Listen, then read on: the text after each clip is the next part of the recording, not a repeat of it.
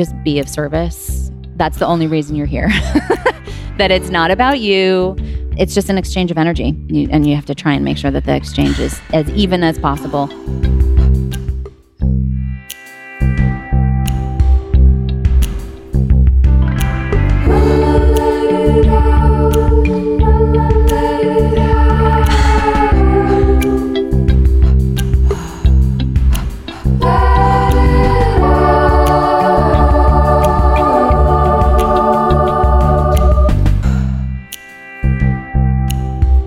Welcome back. You're listening to Let It Out with me, your host, Katie Dalebout. Perhaps welcome for the first time. I speak to friends and new people who hopefully become friends authors, writers, musicians, breathwork teachers, yoga teachers, chefs. Who else have we spoken to? People who do all different things. And today I have my friend who I admire so much, Crystal Fawn. She's a second generation psychic focused on empowering others to explore and cultivate and expand their relationship with spirituality in this really grounded, intuitive, artful, creative way. She's one of my favorite people that I've ever met. We met in New York when I first moved to New York, I think. And kept in touch. She has this newsletter that I really love, and I would read these stories, and we kept in touch in internet sort of a way for years, and then both ended up here in LA. And we talk about this in the episode, but we started going on these long walks together this summer. Or I keep saying this summer, it's just always summer in Los Angeles. So it was actually this winter in, in January when we started going on these walks and having these conversations. And she's someone that I've learned so much from and just had so much fun with, and really carries herself in this way that I really admire. She's worked with artists and entrepreneurs and celebrities from MoMA, Rolling Stone, Refinery 29, Arrested Development, amongst others. And she's just tremendous. And I'm so excited for you to hear her and hear her speak and hear our conversation. We cover, I'm just going to have you hear it, but we cover spirituality and working with our own energy and being of service and connection and ritual, parenting, friendship. She's just such a delight. And I'm so excited for you to hear this conversation. If you want to support the podcast, the best way to do it is if you like it, share it, leave a review, support our sponsors. I can't even believe the sponsor of this week's episode. It's so fitting and wonderful. And if you still want to do a creative consulting session with me, I'm offering those for one or two more weeks. And the link to book one will be in the show notes. It's a way to talk through whatever you are wanting to create more of in your life creatively. It can be a project or it can be more personally focused because I believe creativity is presence. And my friend Brooks, therapist, says everything is everything. So, how you are in one area of your life, how you show up is how you show up in every other area. And so that's what we talk about in these sessions. So if you want to learn more about that, the link is in the show notes. The link to everything we talk about with Crystal is in the show notes. And thank you for being here. And I will talk to you at the end. Thank you so much for doing this, Crystal. Crystal and I met in New York a bunch of years ago and we I just really liked you and I just remember thinking you were really cool and connected with you. And then we reconnected.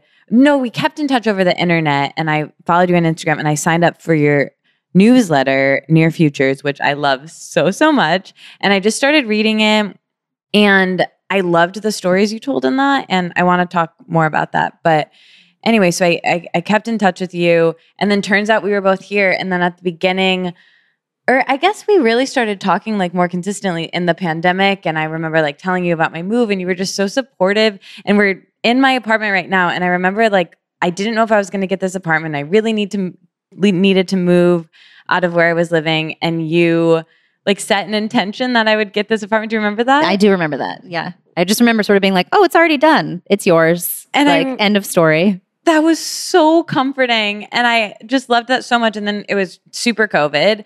And then we started going on walks like at the beginning of this year. And it just became, we like would go on these massive long walks and just bonded and watched the moon rise together. Moon church. Yeah. Yeah. Moon church. We're sort of like you go, the moon is rising, you do the moon chant, you talk about whatever it is that you need to release for the month, and you sort of focus on prosperity. It, it was good. That was a good It was incredible. moon church together. It was incredible. And then we just kind of kept doing it. We should do that again, another moonrise. Yeah, Maybe yeah. that could we can do in the full moon. I do them every month. So Okay, great. I really want to do I really want to do that with you. But anyway, you're one of my favorite people to talk to and connect with, and you're incredibly wise. same. And I'm just so excited to have you on the podcast.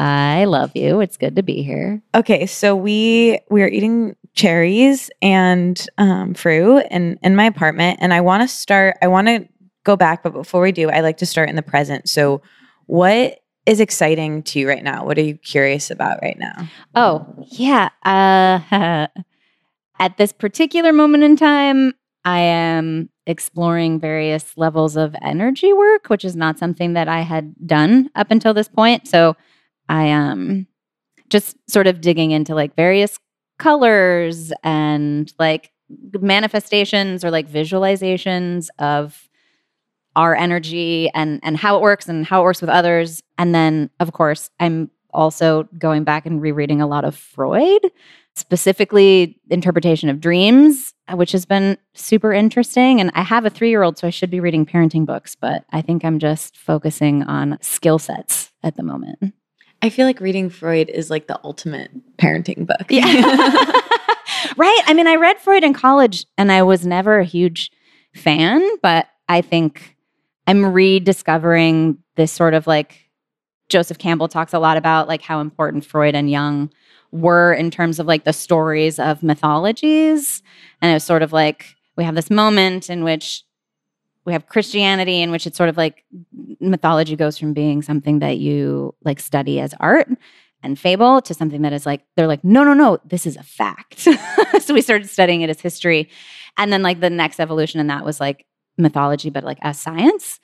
So now we have science as this thing that is sort of like explained as like a as like it's like if it's as if it's fact but i think it's also just like another form of mythology so revisiting freud and jung as sort of like miracle workers in their time diving into things that were very esoteric and mystical and trying to codify them and make them more scientific. So just like revisiting that moment. I heard something recently of like how science is so spiritual the more you get into it. And so I feel like that intersection is um I don't know, something I'm kind of interested in. yeah, there's sort of like are. this concept of like applied science, but then like the more you get into science, the more it's all just sort of like imaginary. Like when I chat with people about astrophysicists, Mhm. right? It's like those concepts all align with like what I believe to be true. That is sort of like we exist in multiple dimensions simultaneously. And I think scientists are like, oh, yeah, we just figured out that like maybe an atom can exist in a couple of places Yeah. At the same time. And it's like, oh, okay, these are all that's that's like when you're just like studying science in the same way that there's applied economics and then there's like economics where they're like people are actually bad at saving their own money Yeah, turns out yeah, yeah, um, but when it comes to applied it's very much like will there be some sort of issue with the economy or will there be another recession um, so i think the love of science right now i mean we're all getting this vaccine and we don't really know what it will not what what it Yeah. will do to us but whether or not it will keep us safe and the whole reason is that like we don't know what covid is and it's going to continue to mutate and i think if you are expecting for anyone to have a finite answer you're doing it wrong so whether or not that's a doctor or a scientist or your parents Yeah. or your landlord like nobody has an answer Yeah. so you can either be like make your peace with that or you can try and turn science into something that Mhm. you want it to be Yeah. Like turning it into your God or turning Sure. it into your like an answer an answer. Cause I think something we talk about a lot in our conversations is letting go of control, you know, and Sure. like surrendering. And I think if if COVID and the last year and a half like taught anyone anything, it's that, you know, we can't we're not in control. yeah we're super not in control Yeah. And we all really want to be in control, which causes yeah friction. I mean, we got to try to let that urge Yeah. go. Yeah, which we're working on. I feel like you're pretty good at it. So you mentioned you read Freud in college. What did you study in college? I was an English major. Um, and then there's this program at the University of Minnesota, which is called Cultural Studies and Comparative Literature. It's like also known as New Criticism. Mhm. There's like four places, I think, in the United States Oh, cool. that have that discipline. And it's all, it's basically just like applied philosophy. So it's a lot of like French philosophy from Yeah. the 20th century, like Lacan, Foucault, Oh, um so and then you like take those things and they they they they're like read this very difficult philosophical approach to i don't know um like how we police each other and then watch a movie and tell us how they're similar Oh, that's which is like how that discipline sort of turns out in practice but yeah i i read a bunch of books in I love that. That sounds like a dream. it was fun did you want to, did you know what you wanted to do when you chose that?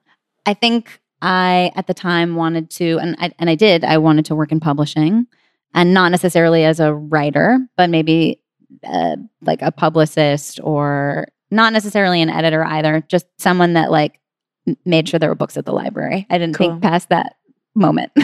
Yeah. it was like books are important, so I guess I'll try and work in and around that industry. So you were always reading and you were always like, you knew you wanted to do something in Yeah. literature. Yes.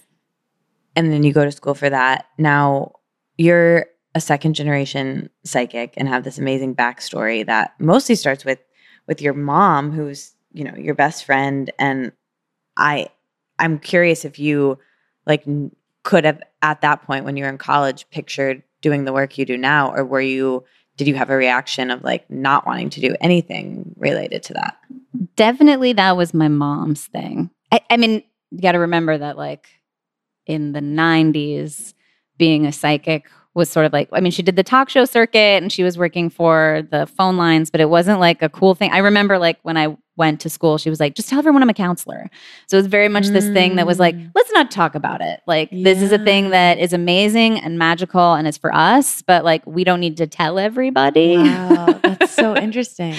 Um, and of course, I was like, yeah, mom, that's your thing. I'm like smart at geometry and algebra and I test well. So I'm going to, I'm going to get like a real job. So when I went to school, I was very much focused on like getting an office job that felt like safer. But I mean, like I was raised with all these tools and skills and had tarot cards. And when I moved out of the house, my mom, my mom bought this deck that she really liked in the 80s and she bought it for all of her best friends. And then over the years, as she just kept doing more and more readings and was becoming more and more famous, I guess, she like got all those decks back. So when I moved out, I got Barbie's deck. Wow. So like I use the same deck that my mom uses, but like it was a secret thing. Like I didn't talk about it. I didn't tell people. I don't want to say that I was ashamed. It just sort of was like you never knew whether or not someone was going to think you were crazy because the question I used to get 15 years ago if I mentioned anything about being a psychic, it was like, well, you know, how do you know if you're right? And I was like, oh, this is like the wrong question. I was like, we don't need mm. to talk about it. Like, I'm a crazy person. Like, don't, yeah, you would like, to I don't need to. We don't need to. I, we don't need to talk about the mysteries of the universe because you already seem to be concerned with whether or not it's like factually correct. Yeah. And so I just did it on the side. I mean, I did the first real reading when I was. I mean, like I've been doing readings forever, but the first real one when I was twenty, and there were like a string of them where like everyone cried, and I was like, oh, I have to learn how to be better. Like we all have this gift. Everyone can be psychic, but I need to learn how to deliver information with like love and grace and in Mm. service of a message as opposed to just um like blurting out an answer. So I just did it on the side and didn't really tell anybody. Yeah. Cause that's a real responsibility of like Yes. changing. How, how would you say that, you know, to people who, like you said, I, and I agree that everyone has these abilities and everyone, For sure. you know, ha- has an intuition and it's, you know, clearing the space for that. But if some people are really tuned in or, you know, what, how do you manage that responsibility in your day to day life and working with people? I think it's like there is sort of like this weird code of ethics. Um, and it, it, it comes down to sort of like, what is it that you believe? Like, what is your, maybe not necessarily religion, but like your guiding force in terms of like how the universe is put together. And then what my mom has always said and sort of taught me is just like, just be of service. Yeah. That's the only reason you're here. Yeah. that it's not about you.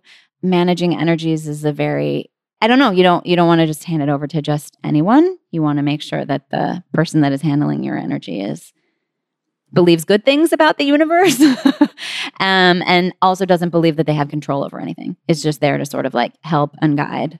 And then you can learn as you go, but it's it's just an exchange of energy. You, and you have to try and make sure that the exchange is is as even as possible or even on your end right because like you can be the kind of person that can give more than maybe other people can and then you just try to make sure you don't burn out Yeah. which i'm sure you're right like we're all figuring that out Yeah. to some extent um knowing when to tap out Yeah. if necessary I want to go back and like highlight and underline something that you said, which was we were talking about before we started recording about service. sure And I feel like, so that's something that your mom really ingrained into you. And as you know, like I really believe that like helping other people when you can, mm-hmm.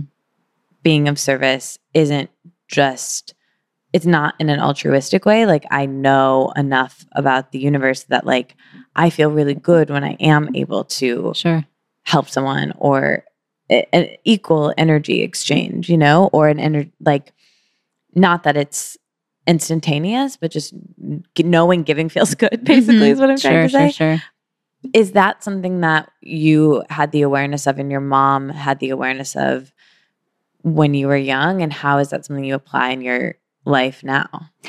I, yeah, I mean that that theme had always been there. I feel like we've talked about this at some point on some one of our many walks, where it's just sort of like there's this idea.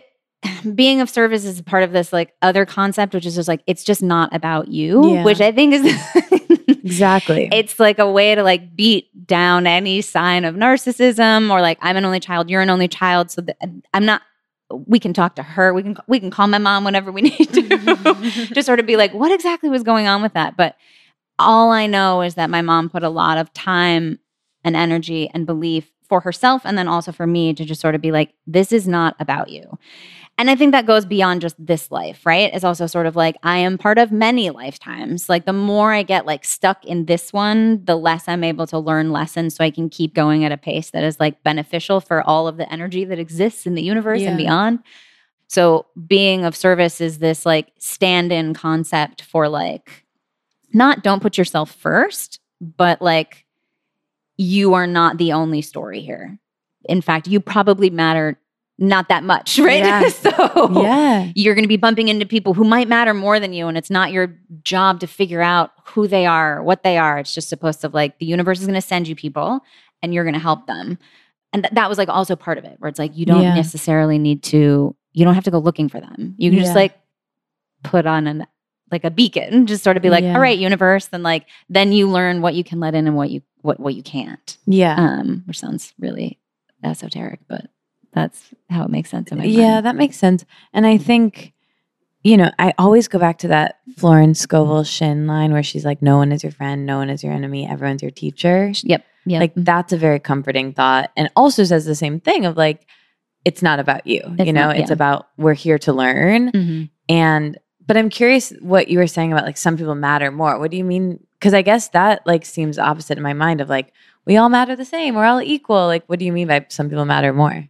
it's sort of like the six degrees of Kevin Bacon in my mind where it's like i'm i'm a polytheist so not to harp too much on jesus but i do believe that he was like a miracle worker. Same thing with like Mhm. freud and like Jung right? Where i'm sort of like i don't want to say that they mattered more but they Oh, definitely were carrying messages that needed to go farther Mm, right? Yeah, yeah, yeah. and so there's no way that you're ever going to know whether or not the person that like you assist in any capacity, be it energetically, be it as simple as like, I have all these sort of like money exchanges, right? Where it's like, write down a prayer on a dollar and then like leave it somewhere for a stranger specifically because it's like, okay, that dollar is going to go somewhere very Mhm. specific, but like, I don't need to know where it's going to go. All I need to know is that I was supposed to put that energy out into the universe Yeah. but you have to believe that like every action that you are participating in is somehow going back to this like larger not a mission or plan because i believe in free will, but that there are some people who maybe need a little bit more energy than others. Mhm. And you never know how it's your energy is going to get to them, Mm. if that makes sense. Yeah, that makes total sense.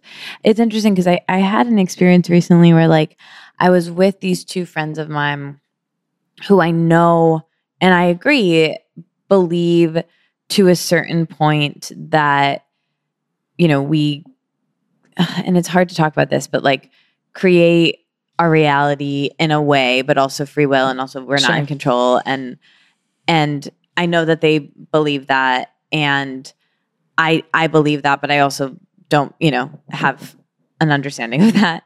And I was telling I was kind of down and I was like telling about like something tough that happened to me.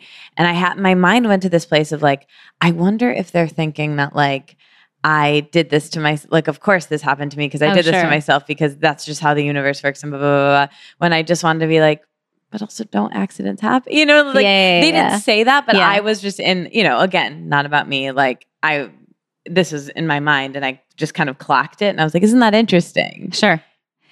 It's funny that you mentioned that only because, right? So my parents met in this thing called LifeSpring, which is, I call it a cult. My parents are like, it wasn't a cult. It was a very wonderful thing, but it was sort of, um, it's part of the human potential movement, which is this belief.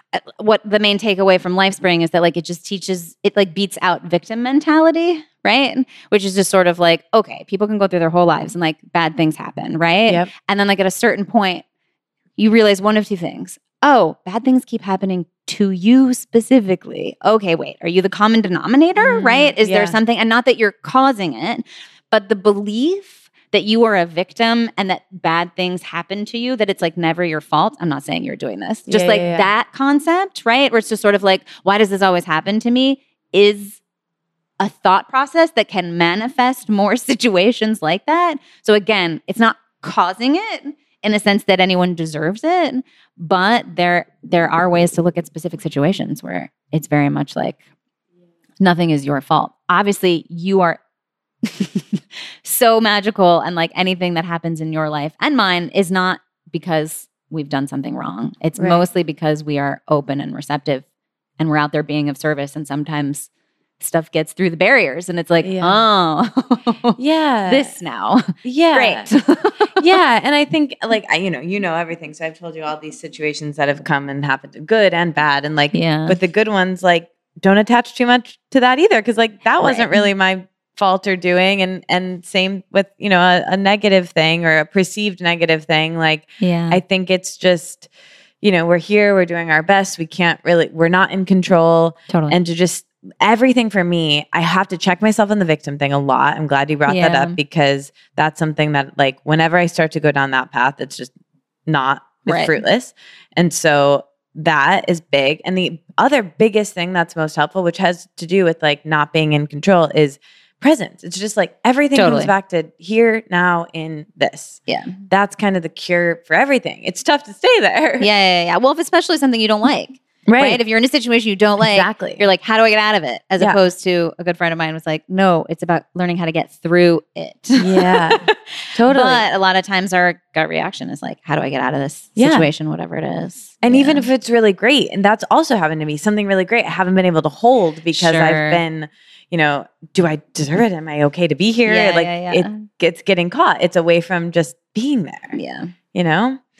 I want to go back to what you were like as a kid. So you're growing up with your mom. When are you like first aware of your mom being a psychic? I have these sort of like two distinct memories. They both were Disney World.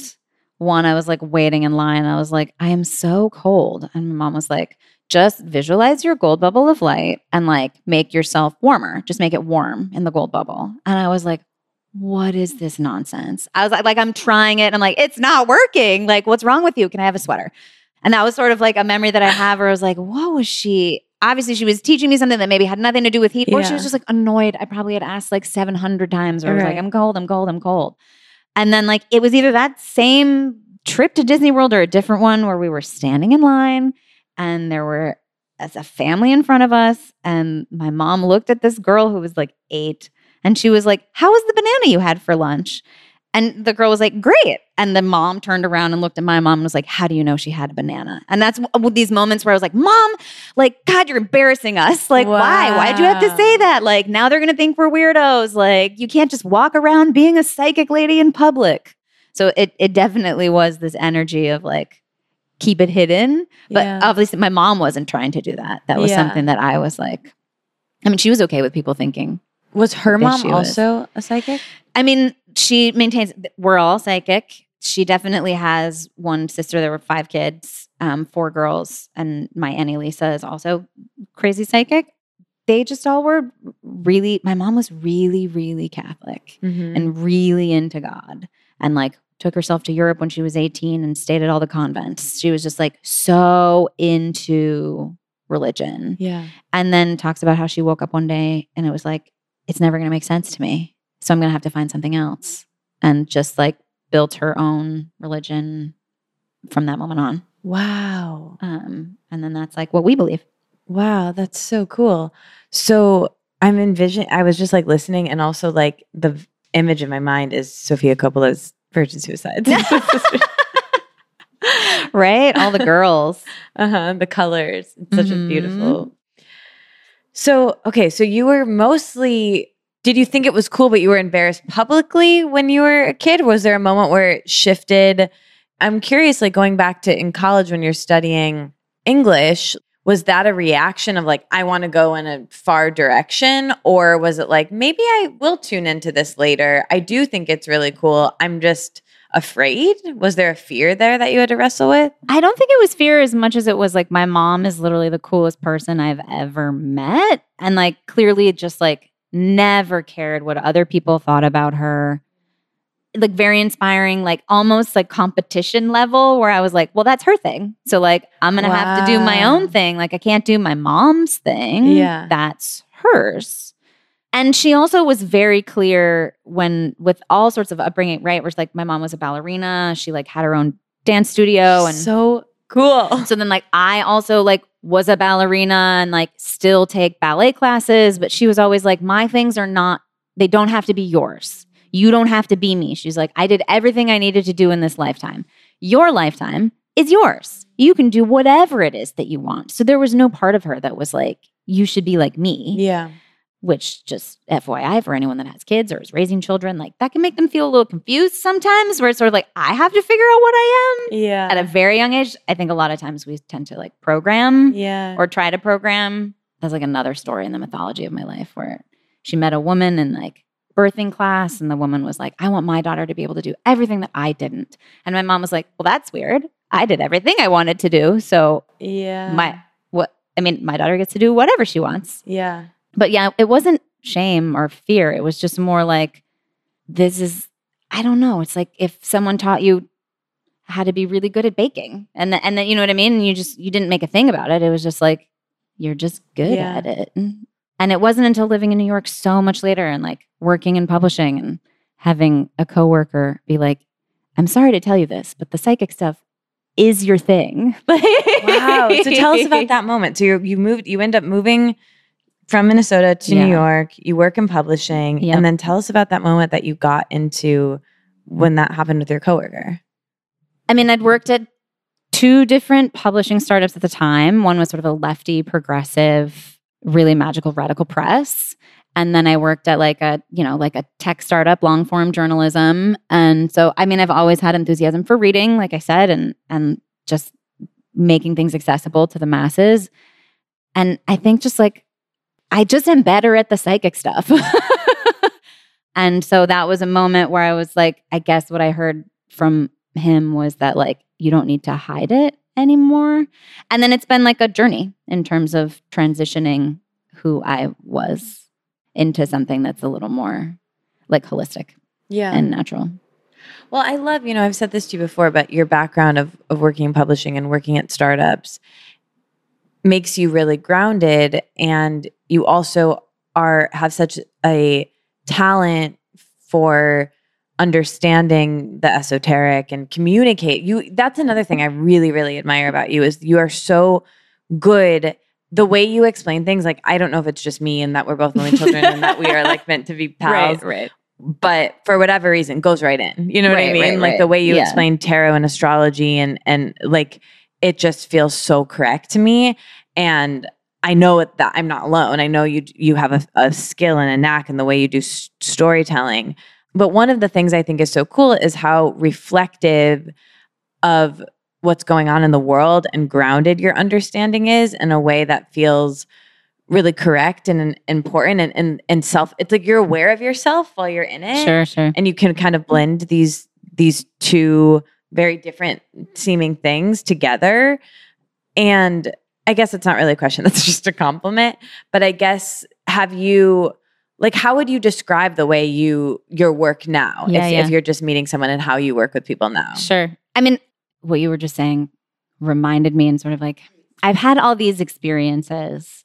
And I'm sure a lot of people do, right? Like my Reiki master for years was always like, you need to quit everything and just do energy work. And I was always like, yeah, but I also have to like eat food. You know what I mean? Like b- uh, my mom has always talked a lot about to be like a proper psychic. She would say, I'm air quoting, is like you kind of have to like live outside of the world, outside of like known reality. And I'm like, well, that seems really white. That seems really like that's not that's Yeah. not actually what life is like. That Yeah. from like like that's like pretending you can exist outside of capitalism. So in terms of like what it is that I specifically do is like I will acknowledge that you have superpowers, but that your superpowers have to in some way work within a framework that is like real and on planet Earth because you're in planet Earth right now. that's what, right? that's what i was trying to say that like Yes. this is thi- this, This is body you that do. you're in and and so that that's sort of like I I hear and like I love everything my mom is sort of saying that this life is not it's like part of like a bunch of lives it's like I believe that so down to my toes but at the same time we have to get through today so so much of and I, I guess the push and the pull between my mom and I as I'm and as I'm sort of like yeah but I live here now like if I call and I need help about like how to ask for a raise I don't need you to tell me that like money isn't real. yeah, Which yeah, is very yeah. much like a factual thing, but like you have to f- be able to flow back and forth Right. between reality and like helping people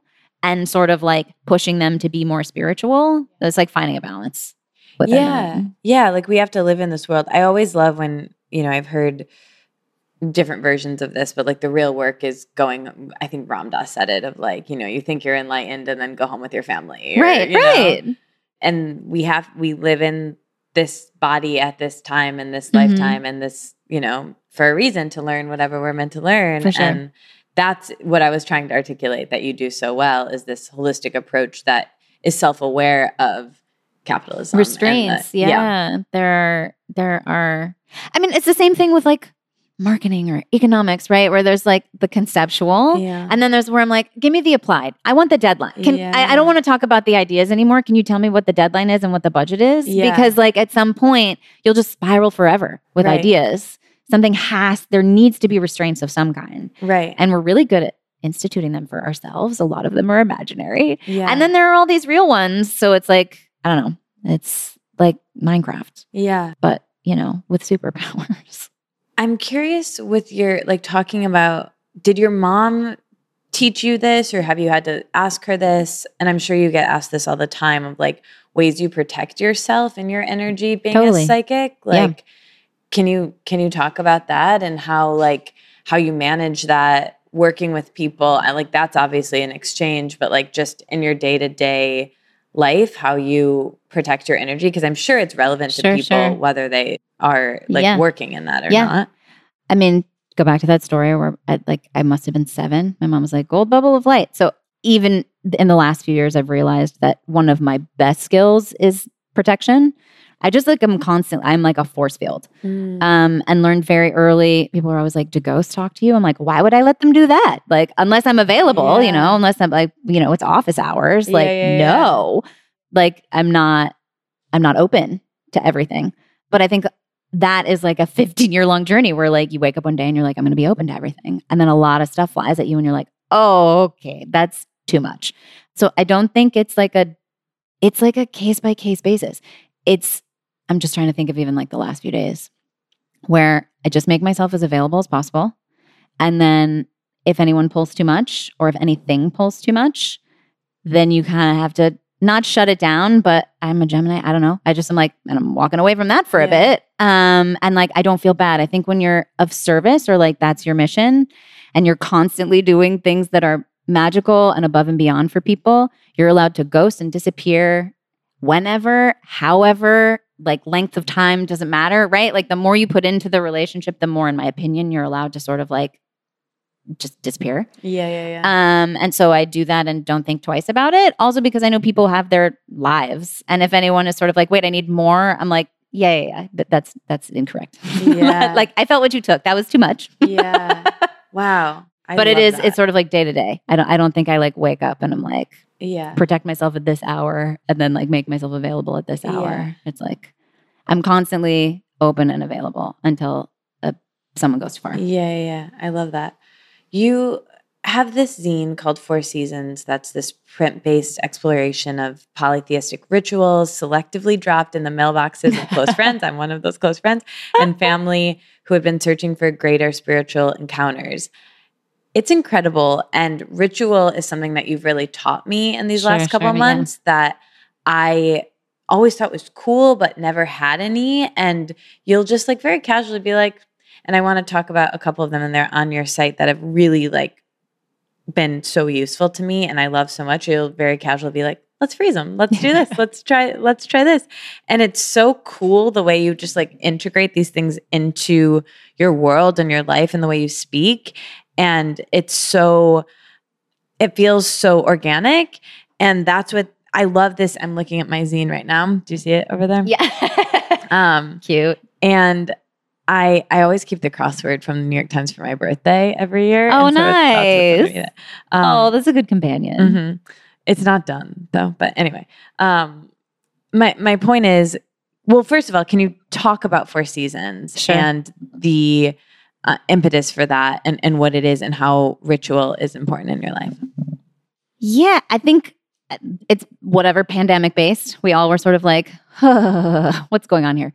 Um, but it's also I I had a child. Her name is Maya. She's three now. So adorable. And and part of what I was like struggling with is like we'd relocated to LA from New York and our we don't have any sort of like biological family here. We have a lot of chosen family here, which is great. Um, but I was like, wait a minute.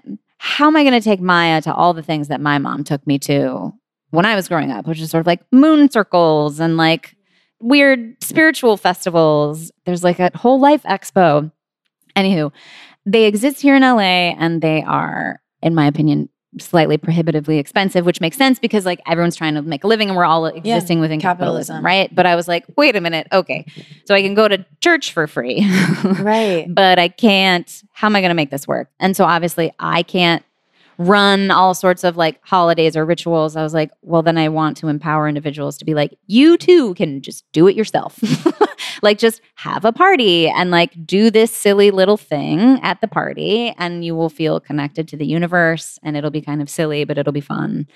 And so I just wanted to create something physical, ephemeral that would encapsulate that feeling, right? Of like wanting to go to some sort of like hippie church and do not magic, but like energy exchanges with within groups. And so that's all it is. But at the same time, they're just rituals that can be used, obviously, at not just on holidays. It's just like the silly things that I do all the time. Yeah, and that's what I love. About, uh, I mean, I love so many things about you. Obviously, this is a love letter to you. but the way that there, like there's a lightness to the way you casually mention things you know like you don't make things so heavy and they are a big deal because these things can be really helpful but i think so much of it is cadence and how you speak to them and i feel like someone and that i guess it goes so much to like you know we i believe we all bump into the people we bump into in this life for a reason Yeah. but you know someone else could have maybe told me the same ritual in a different way and i'd be like not for me you Right, know what i right, mean Right. Yeah. which is like just you know kind of kind of silly but fortunately or unfortunately true and i think i guess it's another way i'll uh, i want to like bring up your newsletter near futures which is as you know one of my favorite things and it's a place where you use storytelling to to teach and for my birthday crystal of gave me the most Right. beautiful Oh, right. gift. That was so funny. She gave me this story that that she sent me in an email, and like I remember, I rationed it, I saved it, and I read it, and it was really, really beautiful and wonderful. And that's something that like I would read your newsletters before we were even like Sure, sure. close friends, and I think it's something we really connected over of, of storytelling and communicating being, you know, one of the things like rituals that how we learn. So, can you talk about first of all, I love the name. Can you talk about how you came up with the name and then what what you do in your newsletter? Oh yeah, I don't know. The name was like, what did I used to say after doing a reading? I'd be like, we solved the problems of the universe, or like, we saw the future, or like, in the near future, Uh-huh. this will be happening. And I was like, oh, so it's just that concept, and that's it seemed to work, and it, it has been fine. And then the content was always, I don't know, the storytelling, but also what I'm always very inspired by is just sort of like fables, right? These like, and part of Four Seasons is based around the rituals are sort of like from me, but the holidays, the feasts, the festivals are just like polytheistic mythology from like all different corners of yeah. this like it's a it's a lot of sort of like it's not too eastern it's a Yeah. it's like on the western spectrum which is fine because that is what i'm familiar with i'm not trying to appropriate all the holidays that exist on planet earth and i look forward to partnering with someone if we want to explore those stories but i think the the fables and these like ways in which we can remind ourselves that what we are experiencing is like probably older than us Yeah. is special Yeah, and I think that's something I love about storytelling and ritual. And, and honestly, like all of wellness culture now totally and self-help and personal growth and spirituality, like a lot of it is, like I was saying, comes through different forms and and that's great Mhm. there that there are so many people teaching it because the what more the better yeah. because you know, obviously the way you explain things goes down real easy for me, but might not be for everyone else. It's like And- finding a therapist. Exactly. And it's but it's all the same stuff. It's like Mexican food. It's either, you Mhm. know, burritos or tacos or nachos, but you're getting the same nutrients. You know, it's all Sure. beans and cheese and corn. And I think that that it's the things that have been around for a long time. It's the things that are accessible. It's the things that are simple. That's why I'm so happy that like I think about this all the time with my book because I wrote my book when I was 22. I mean, the I hope I write another book. You will, of course. You will. but it was, you know, it, felt like it was kind of a fluke and a quick thing that happened. And I'm so happy that I chose something that is free, Sure. that is accessible, that I still find really useful. You know, it's about journaling. And I think that that it's things like that. It's like journaling, storytelling, Mhm. you know, connection. It's those are the things that are like that's wellness. Like that is Sure, sure, sure. those are the things that are the through line and they've been around forever and they are accessible. It's all these other like, you know, things that are like become fads or popular for a second that I think, you know, are kind of distracting and, and Sure, end up sure. holding us back and can maybe be useful if you feel like they're useful and that's great. But I think they kind of come and go where, you know, this is more sustainable. Mhm.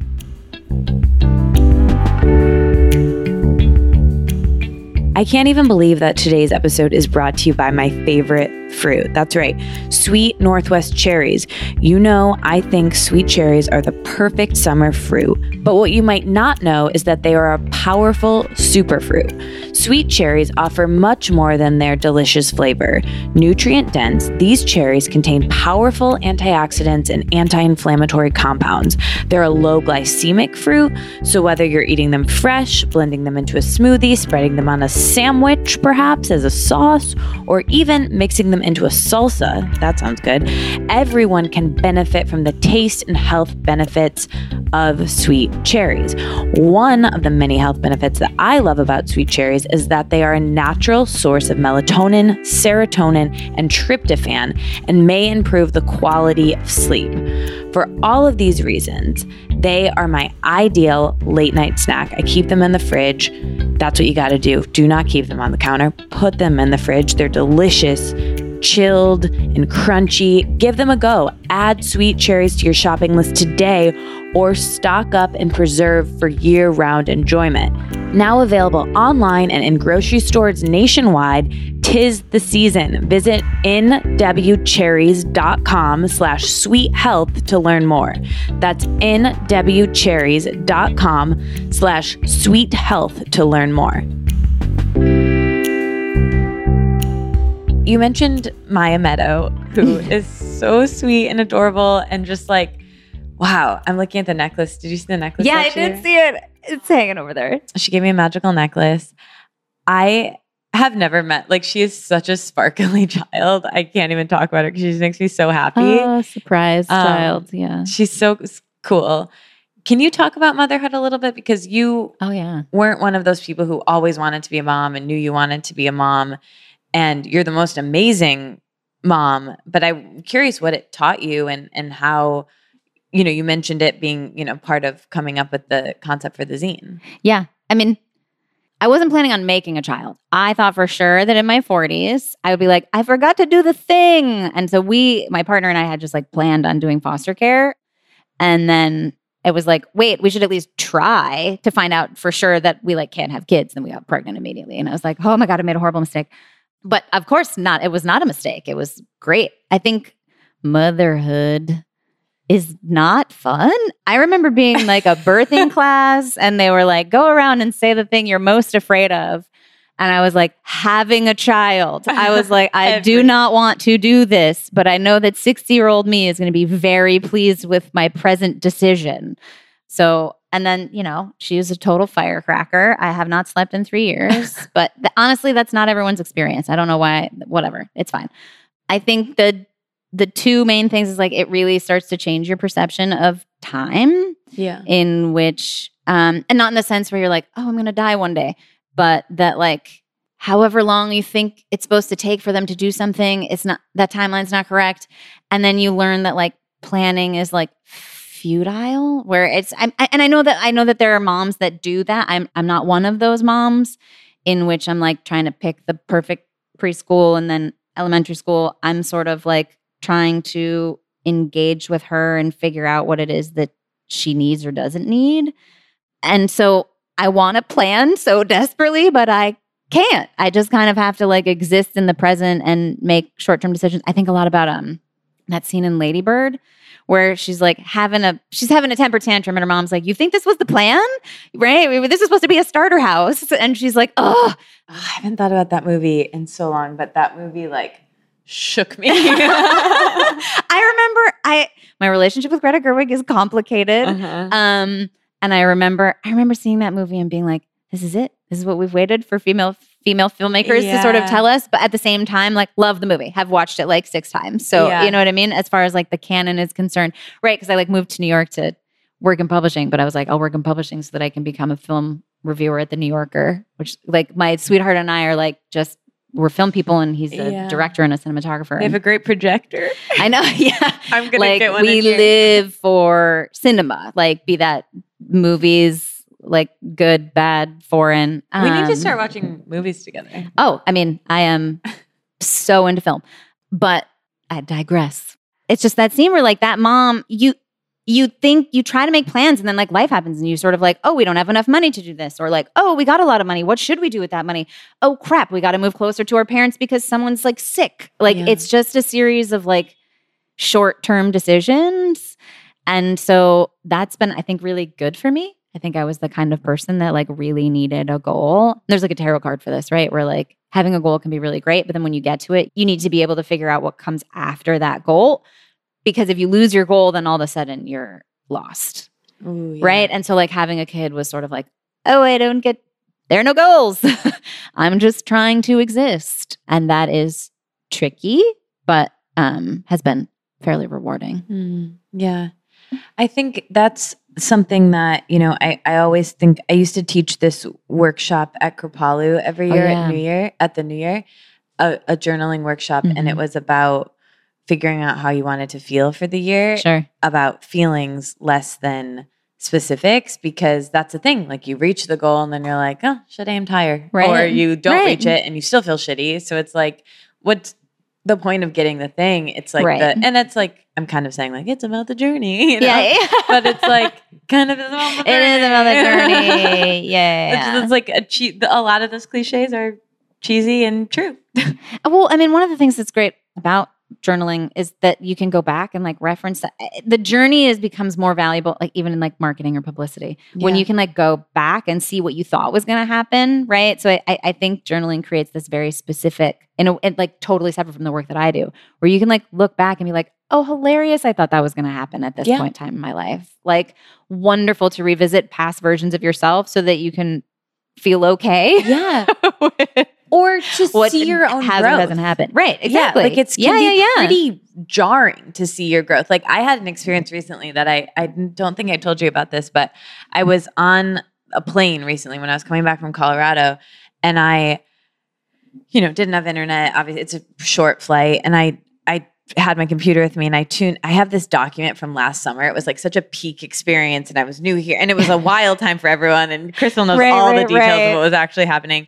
But I just tuned in and like read a bit of this old journal and you the people next to me must have thought that I was like wild because I was laughing Yeah, of course. so hard of like these things that I wrote like that were so some of them so earnest like I really hope this happens or this and that and just like knowing where things would have like what ha- what how it ended was just so fascinating but like wow I've grown a lot or I've Right. also and it can also be very uncomfortable to be like god damn I'm still stuck on that. that again, huh? Right. Yeah, to see your We own patterns, aspects. you Yeah, know? yeah, yeah, yeah, yeah. Exactly. Exactly. And and I don't necessarily think it's good to go through your old journals all the time. I think it's fine to sometimes mine them for gems sure. and see those moments of growth, but sometimes sitting in your own shit Yeah. is just sitting in your shit Yeah. and uncomfortable Yeah. and why Yep. do that? But yeah, there's there's something to that. So something that people tell me that so I don't really know much about tarot. I've never Oh, sure. had a reading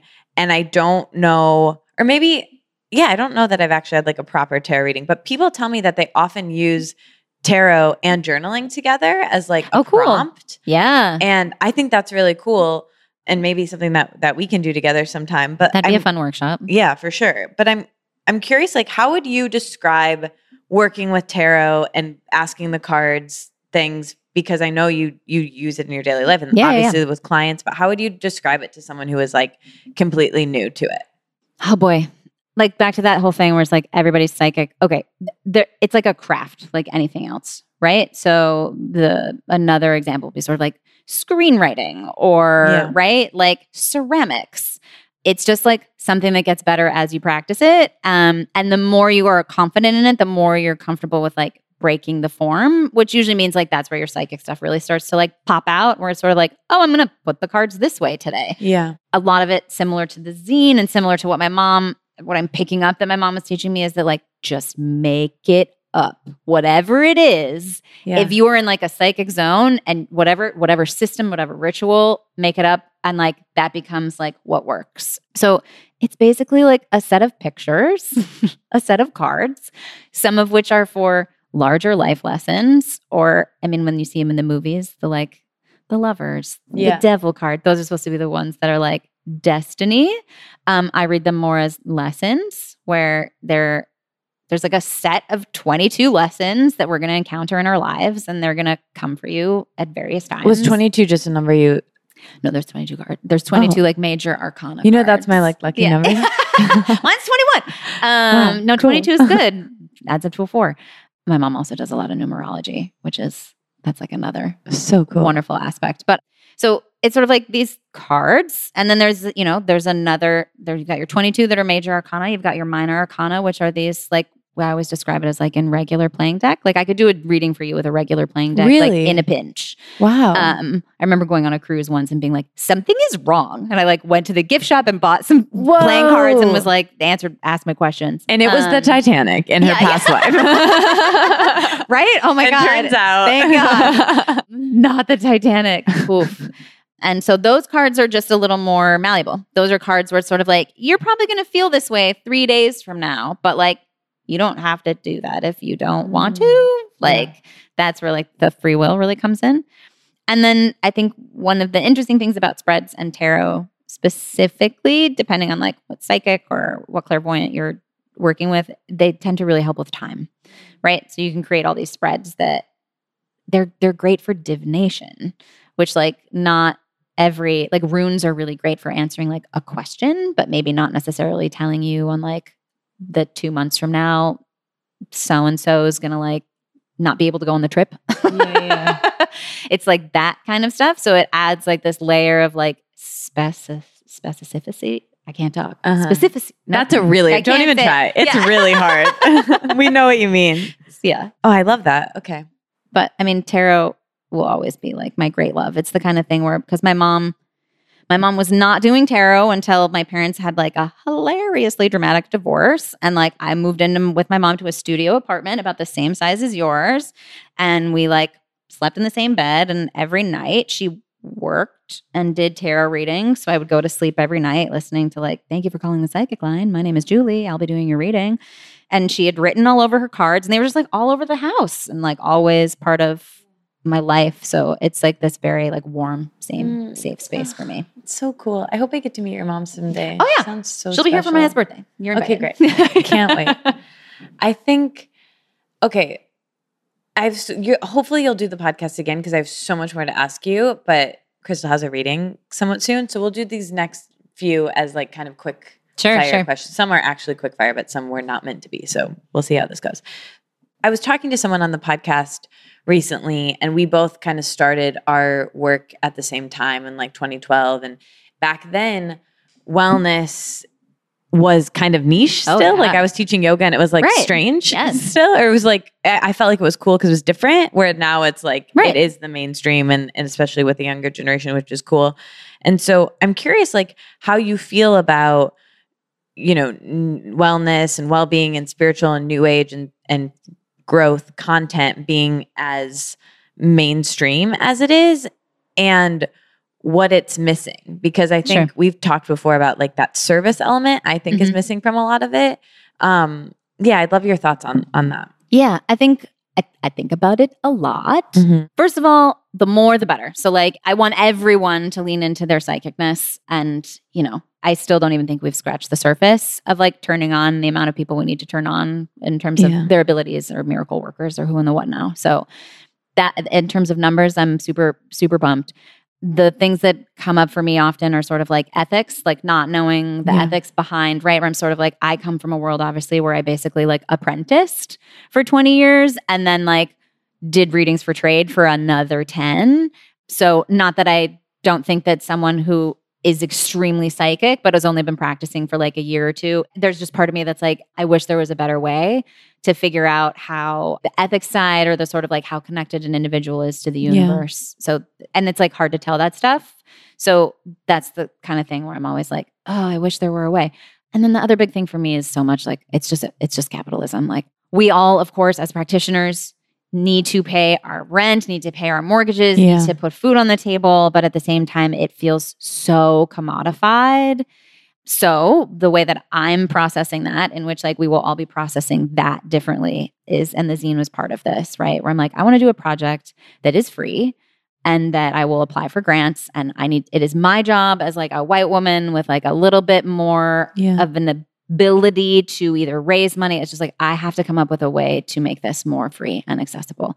And the route that I not choosing, but I'm like sort of being pushed by the universe is very much like a religious or a church model, right? We're like figuring out like, okay, Yeah. how do I found a religion? And then like what sort of tax breaks do I have access to? And like what grants can I apply to that maybe, right? So like going Yeah. the opposite of the VC route, going the opposite of investor route, going the opposite of just sort of putting a price tag on my services and making it um, just just a little more accessible yeah for the long run.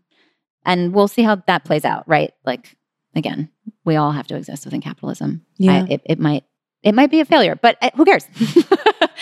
I gotta think try. That's so amazing. and I yeah. also feel like your your I've said this to you before, but your background of working in startups and seeing VC Sure. and un- understanding of that is another like connect the dots moving forward. Like that helps you to know that I want to do it a different way. Yeah. There are other models, Yeah. right? Like the arts is a really interesting space where a lot of things are paid for by foundations and benefactors. Yeah. Um, and it is seen more for the people or for culture as opposed to, right? Because, like, church used to be for free. That said, the church also is very complicated. Yeah. Many of the churches and are sort of like have their own relationship with capitalism. So I think I think it's just more about me teaching myself about a various industry and ways in which I can combine them and make make this stuff just Yeah. just more accessible. I I love this so much. I'm I'm in. well, speaking of this, ritual is obviously important to you, and we've we've talked about that. And so I'm I'm curious if there are some habits and routines and rituals that help you. You've given me so many, like freezing Mm-hmm. and this abundance prayer and this clearing energy Oh yeah. thing yeah. that I I sent you a photo of my friend trying to do and Mhm. um, you just all you it's like you got something for everything and it's so It's wonderful and i want i'm going to link to your website so people can you definitely have freezing on your website which is great moon and you chants, have the the other big moon one for chant. like moon Yep. right? It's just like a prosperity chant. so we'll link to both of those but maybe maybe maybe just tell people about freezing a little bit because we can read about it on your site but it's it's i'm i'm curious if it, you could give a little spiel about it Yeah, I think obviously, right? So energy work, light work. We, when we bump into other individuals, whether or not we're like in the same room, like in terms of relationships, um, we have these like energy connections. I always describe them as like that. there's like a scene in Donnie Darko where like there's it's it's like a wormhole essentially that goes like from his solar plex, just like and follows him like around the room. So we have these sort of like wormholes that connect us energetically to other individuals. And from like a diagnosis point, usually what happens is like I have someone in my life that is like, oh my God, I'm just having such a hard time managing my relationship with so and so. And I'm always like, oh, you should freeze them.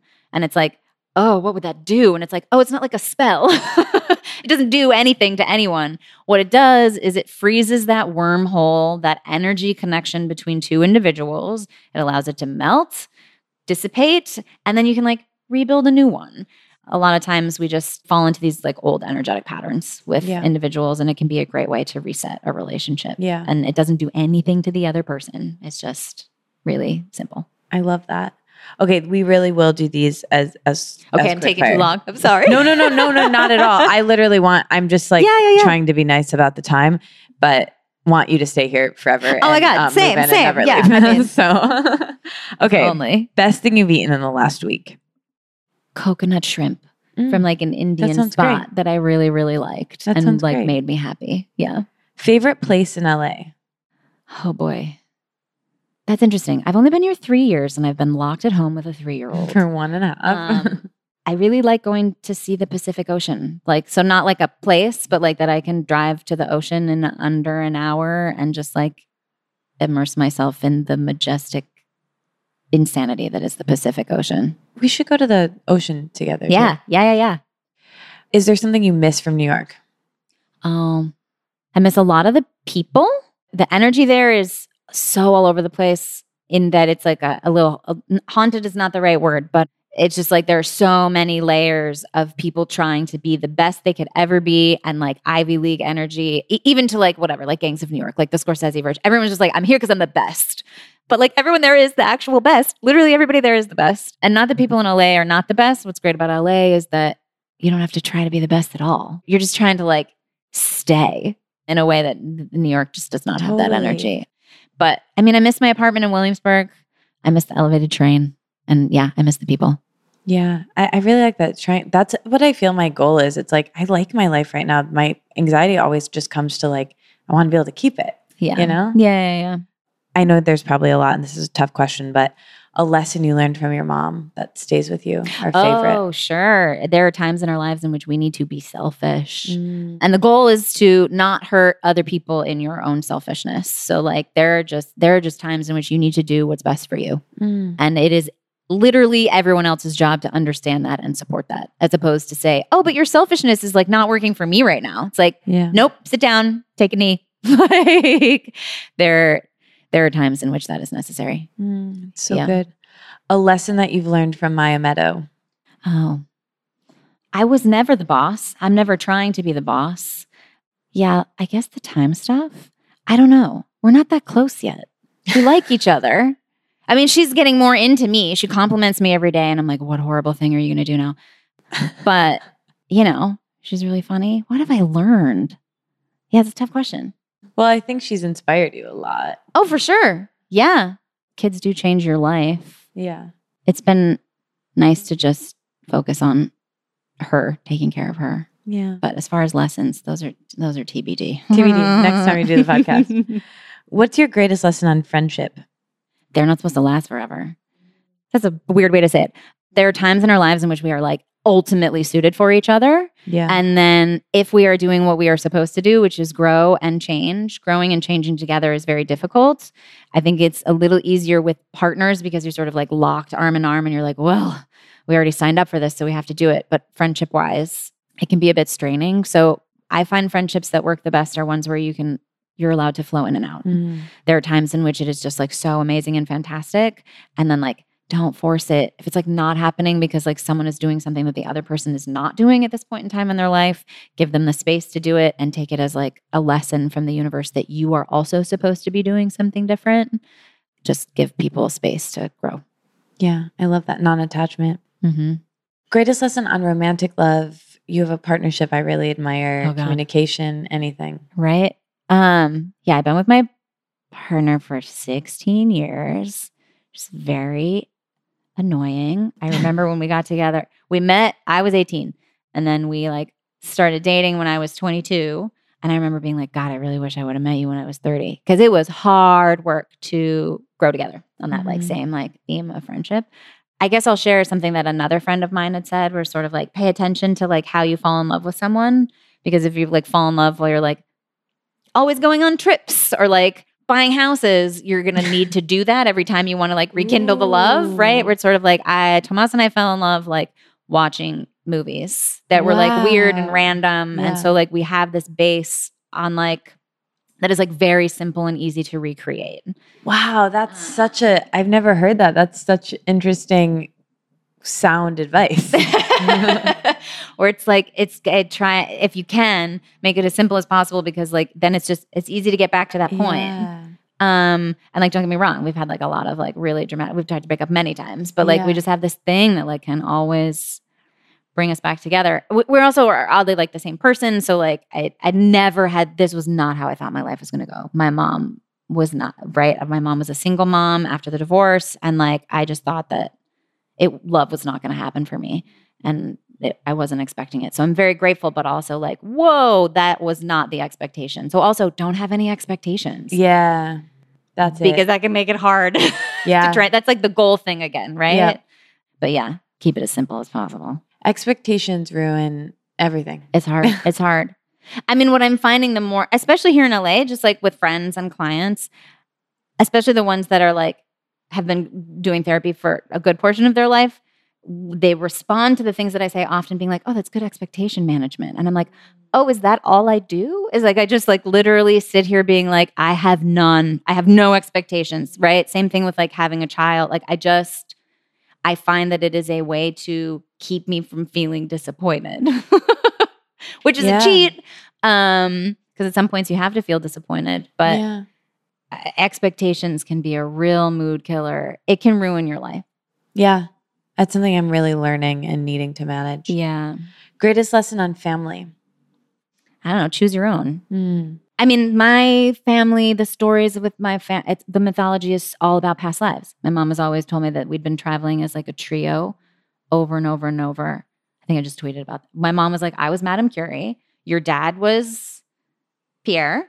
And you were the energy that we were working with, which is why you named yourself Crystal. So in my mind, I'm like, family, oh, the people I've been traveling with for the last like thousands and thousands of years. And that it's sort of like that the other individuals that I meet that maybe are not my biological family are still part of like my soul pack. Mm-hmm. And so family is like, cool, all the people you run into that teach you things in your lifetime.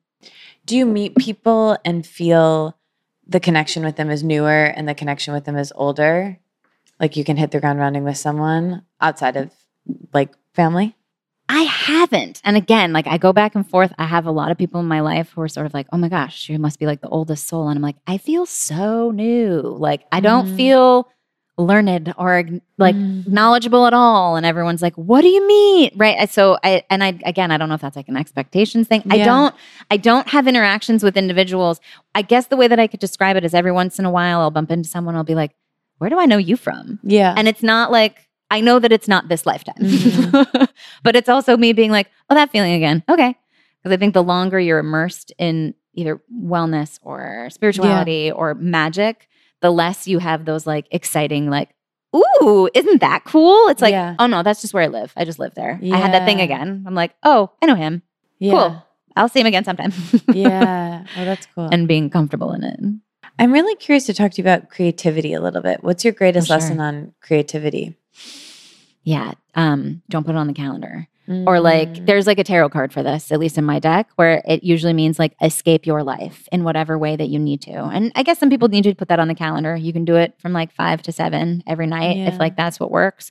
But what I have found is like the best way to get creative juices is to disrupt whatever schedule you have. I do not believe that you can like insert it into it. And like you can do that in small ways. It can be like you wake up in the morning and you're like, I'm not doing my routine today. yeah, totally. that works. You don't have to like go on a trip to Yeah. Mexico or like take a road trip, but like break form, Yes. whatever that looks like. That is, makes is where I find the most energy. That's so true. Yeah. Like, yeah. Oh, that really hit me hard. Greatest lesson on navigating change. Oh, learn to love it. I don't, I, you know what I mean? Like, Yeah. I'm, I'm a Gemini. I think change is great because it implies that like what was in the past you've like outgrown and like that's cool. Even when it's hard change, like loss, I don't I don't know. That just feels like it's been drilled into me that that is like a good thing. Mm, yeah. Tricking the brain. We were ha- having a conversation before we started recording about, you know, I was telling you about a day that was like kind of not great. And I something I, days. I know. something I always ask is, you know, when you're having a shitty day or a bad body image moment or a bad work moment, Sure. what are some things you do to shift it and make yourself feel better? Oftentimes it's books and movies, right? Where I'm just sort of like, I'm okay, I guess I'm gonna watch Harry Potter today. like a situation that involves magic. But I, I think a lot of it is sort of like disassociation, right? Where I'm Yeah. like, I need to go to a fantasy place. Yeah. Um, and that fantasy place is going to make me feel better. I guess part of that also is like disconnect, like be alone. Um, so like if I'm having a bad whatever, it's like, guys, I gotta go for a walk, which isn't really about the walk. It's just like yeah. I need to not be around Reset. anyone else's energy right now. Yeah. Because a lot of times the bad days are, and we were talking about this before, it's like Mhm. it means that the energy has maybe been portioned out incorrectly or that the pie chart is empty.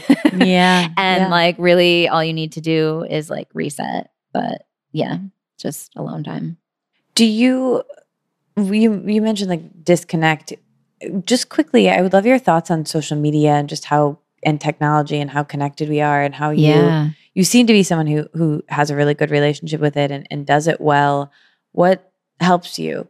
And I get caught in just spirals with it of Sure, sure. of yeah, just any thoughts on social media, I guess. I guess like the overall social media, and I've been talking about this a lot with various clients, is like we need to remember that the internet is a portal to like another dimension and Mhm. another universe. And social media is no different, that these are energetic channels that are fully overwhelming. I've even gone so far for a couple of clients to sort of be like, create a special box full of crystals for your computer like if that is the thing that you are on all the time or like do your gold bubble of light around your phone like these are literally entered like like poltergeist like these are portals that like take you to other places so just like remember that A lot of pressure. and then yeah well just realizing that it's like it's a gateway and then i don't know i choose to like i don't have like a significant following which i think helps me and serves me i will never really be i'm just a little too old i come from that generation where like you never use your real name on the internet so like when people started using their real names i was like we're doing what now Yeah. so like, and I'll always be that like Gen X millennial squishy spot. So for me, it's really easy to just be like to walk away from it or turn it off. But if possible, disengage. What I've been enjoying enjoying so much, seeing in the pandemic, I, I don't know. Again, it might just be my feed, but like so many people are like, I've gone on antidepressants and I've realized I don't need to run this meme account anymore. Like I was just maybe depressed. and I'm like, yes, like this portal was sucking you in and it gave you an activity, but I'm not convinced that it is the answer to anything other than it being a portal and that like messages are supposed to get to you and just like anything else, just like with energy work or like walking down the street. You can't do psychic readings for every person you meet. You can't you can't like stop everyone on the street and be like, I got a message, you need to journal. Right, right, right, right, right. you kind of have to like learn to put up those filters and they, you know, block people or like hide them when like stuff is like triggering or like I'm not the kind of like delete the app. I'm oftentimes just like change your feed. like Yeah. hide some people and like follow something new. Like follow filmmakers or follow musicians or just like make it different. Find some teens in the UK. like just make your portal look differently. Yeah. Yeah. I love that. So the last question I, I have you recommend some things, but I think this one will be quick for you, weirdly. But usually the the last thing I ask is, what do you think happens when we die, and like Oh, sure. what what God is to you? But I think we've kind of been alluding to that a lot, which seems like a big question. But yeah, I feel like that's something we've we've talked about a little bit. I think the way that I always describe it, there's this great movie called um, A Life Less Ordinary by Danny Boyle. I don't actually think it's great anymore. It doesn't hold up. Um, but there are these two characters that are angels, and but they like work in an office Mhm. upstairs. And I've I've always tried to sort of explain. My mom and I were joking even recently where someone wanted to talk to someone that had passed. Um, and so I had sent them to my mom, and she was like, you know, it's not that easy. You know, they have to file like a petition. They have to like, Mm. you know, submit a form. Yeah, yeah, yeah. like the ghosts spirits aren't just like able to pop in whenever they want so my mom and i sort of believe that there is like this element of like order and bureaucracy unlike like loki right is the show that's out right now and it's sort of like touching on like what i would imagine this world to be like i don't think there's any bodily forms i think Yeah. it's probably just like energy and thoughts being passed around but we sort of believe that there's like this list i think the list is more my idea there's a list that has like 11 things on it I can't tell you what they are, but they're conceptual and that there's like learning about family, learning about forgiveness, learning about understanding, learning about growth, right? And you, you know, it's like dim sum. You sit down with like a representative before you go to planet Earth. You check the things that you want to learn or that you're you think you'll be able to learn in this particular lifetime. You sort of like sign your soul agreement, and then like poof, you get sent down in a chute. And so when you die, you revisit that list and it's sort of like, oh, I didn't get, I didn't figure out the family stuff. Okay. And then you come back and do that as many times as you need until you've gotten all of the checklist completely filled out. And then you get to work at the work at the office. I don't know what comes after Uh-huh. that. But that's always how I have I'm laughing when I say it, but I actually do believe that. Yeah, no, I Yeah, I yeah. I think I do too and I really like it and I like when you explain everything. All right, well, we're out of time, but the last thing we usually do is recommend things. So it's hard, but if there's anything that comes to mind, book, movie, Sure. song, podcast, Yeah. anything you want to rec anything that's popping up to your mind that you want to recommend. There are three things that I recommend a lot. Okay, great. Um, the first one is Insight Timer, Mm. which is a really wonderful meditation app in that it's filled with normal practitioners that can sort of upload whatever they want. It, it has like a, it, it feels like, I don't want to say my vibe. It's just, it's not like trendy. It's Mhm. just sort of like, it's got a bunch of woo woo people in there yeah, doing great. many different things. Um, and so I always am like recommending specific meditations, but like in general, it's a it's a really wonderful app. A book that I always recommend to people is the Book of Laughter and Forgetting by Milan Kundera.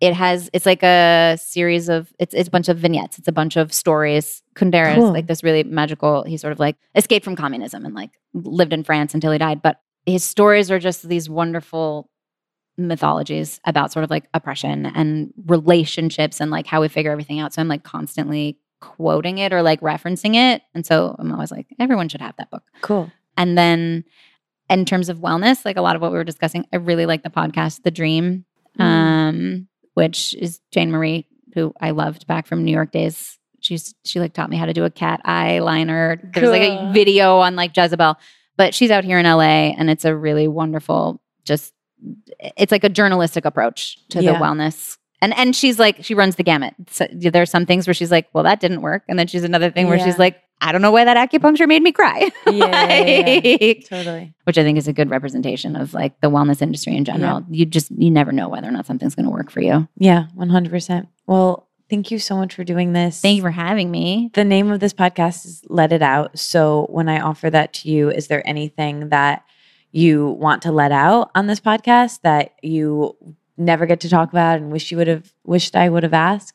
Oh God, I don't think so. I think energetically you're really great at just making people feel comfortable and like they let everything out. That Oh, yeah, I oh, don't think there's anything we didn't talk about. Well, this is my favorite thing to do and probably how you feel when you're working with clients. like, Right? it's- yeah, yeah, yeah. I do feel like it's an energy exchange and I do feel like you can connect doing this, which is really special. And, you know, I've done 342 Oh of them God. at this point, Yeah. and and I really love it. So it means and it's really really fun to do it with friends because yeah, it's it's nice to have you to my office. Yeah. Step into my office. right? so we'll end by taking letting out a deep breath. yeah. Okay. Okay. Inhale. Let it out. Thank you. Okay, that was my episode with Crystal Fawn. Follow her everywhere Twitter, Instagram. Look at her website. She has freezing and the moon chants and the link to her newsletter, Near Futures, that I love so much and we talked about. So maybe, you know, maybe even book a reading with her, a tarot reading. I think that would be really cool. I love you. I'm so grateful you're here. If you want to do, speaking of booking things, if you want to do creative consulting with me, feel free to book a session. I'll be offering those for maybe another week or two, and then I think it is booked up. Um, but if you have any questions on what that is, it's a place to bring a creative project to ripen, or if you feel like you want to live a more creative life or bring creativity into your work or your relationships or your friendships, this is the space for you to talk any of that out. So if you have any questions on that, let me know. I am here for you. And if you're getting cherries and using cherries in any way, tag Let It Out. It's Let It Out with three T's on Instagram.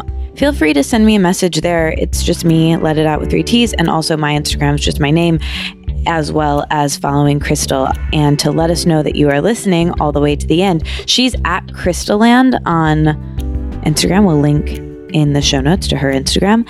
And if you are still listening now, to let us know you listened all the way to the end, send us your cherry photos and send us whatever you're doing if you end up doing any of the practices that we spoke about in this week's episode, or if you just want to say hi and let me know that you listened all the way to the end of this episode, send me the crystal emoji, obviously, the crystal, the like blue, beautiful crystal. I love you. I love you, Crystal. Thank you for doing the podcast. Thank you for listening. And oh, Northwest Cherries is sponsoring a couple Q&A episodes. And so I think my friends are going to come on and co-host. I'm going to answer all of your questions. So they can be silly, they can be serious, they can be about creativity or sharing your feelings or about podcasting or about friendship or anything you're curious about. We're going to be doing these Q&A episodes starting next week. So Send me your questions, send them to Let It Out with Three T's, or you can email them to info at letitoutwith3ts.com or send them to me on Instagram. I would love to know what you want to know. All right, love you. Talk to you soon.